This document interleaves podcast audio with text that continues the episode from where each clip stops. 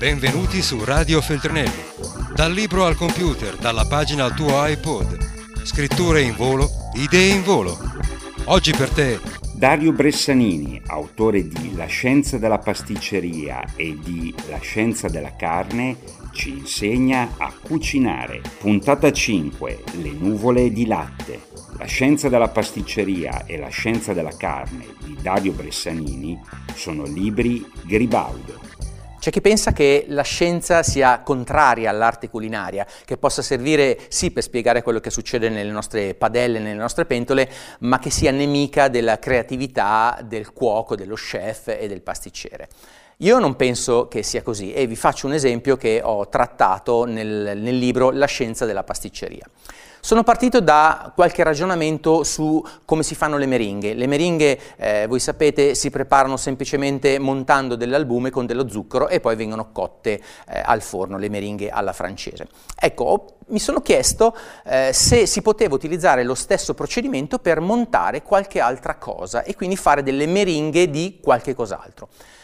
L'idea era di riuscire a solidificare la schiuma che ogni mattina vedo nel cappuccino, che ha una struttura che sembra simile a quella dell'albume montato, ma ovviamente eh, non ha la stessa stabilità.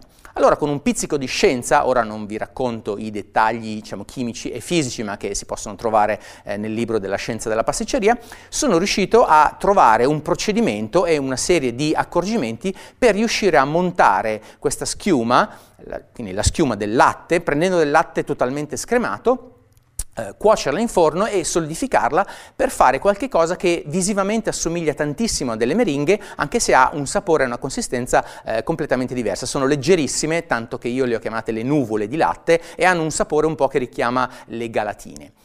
Questo eh, è un bel esempio eh, che mostra come la scienza possa creare qualche cosa di nuovo. Io ovviamente non ho creato un nuovo dolce, non è una ricetta completa, è semplicemente una procedura per fare un, della materia prima eh, diciamo, trasformata un po' grezza.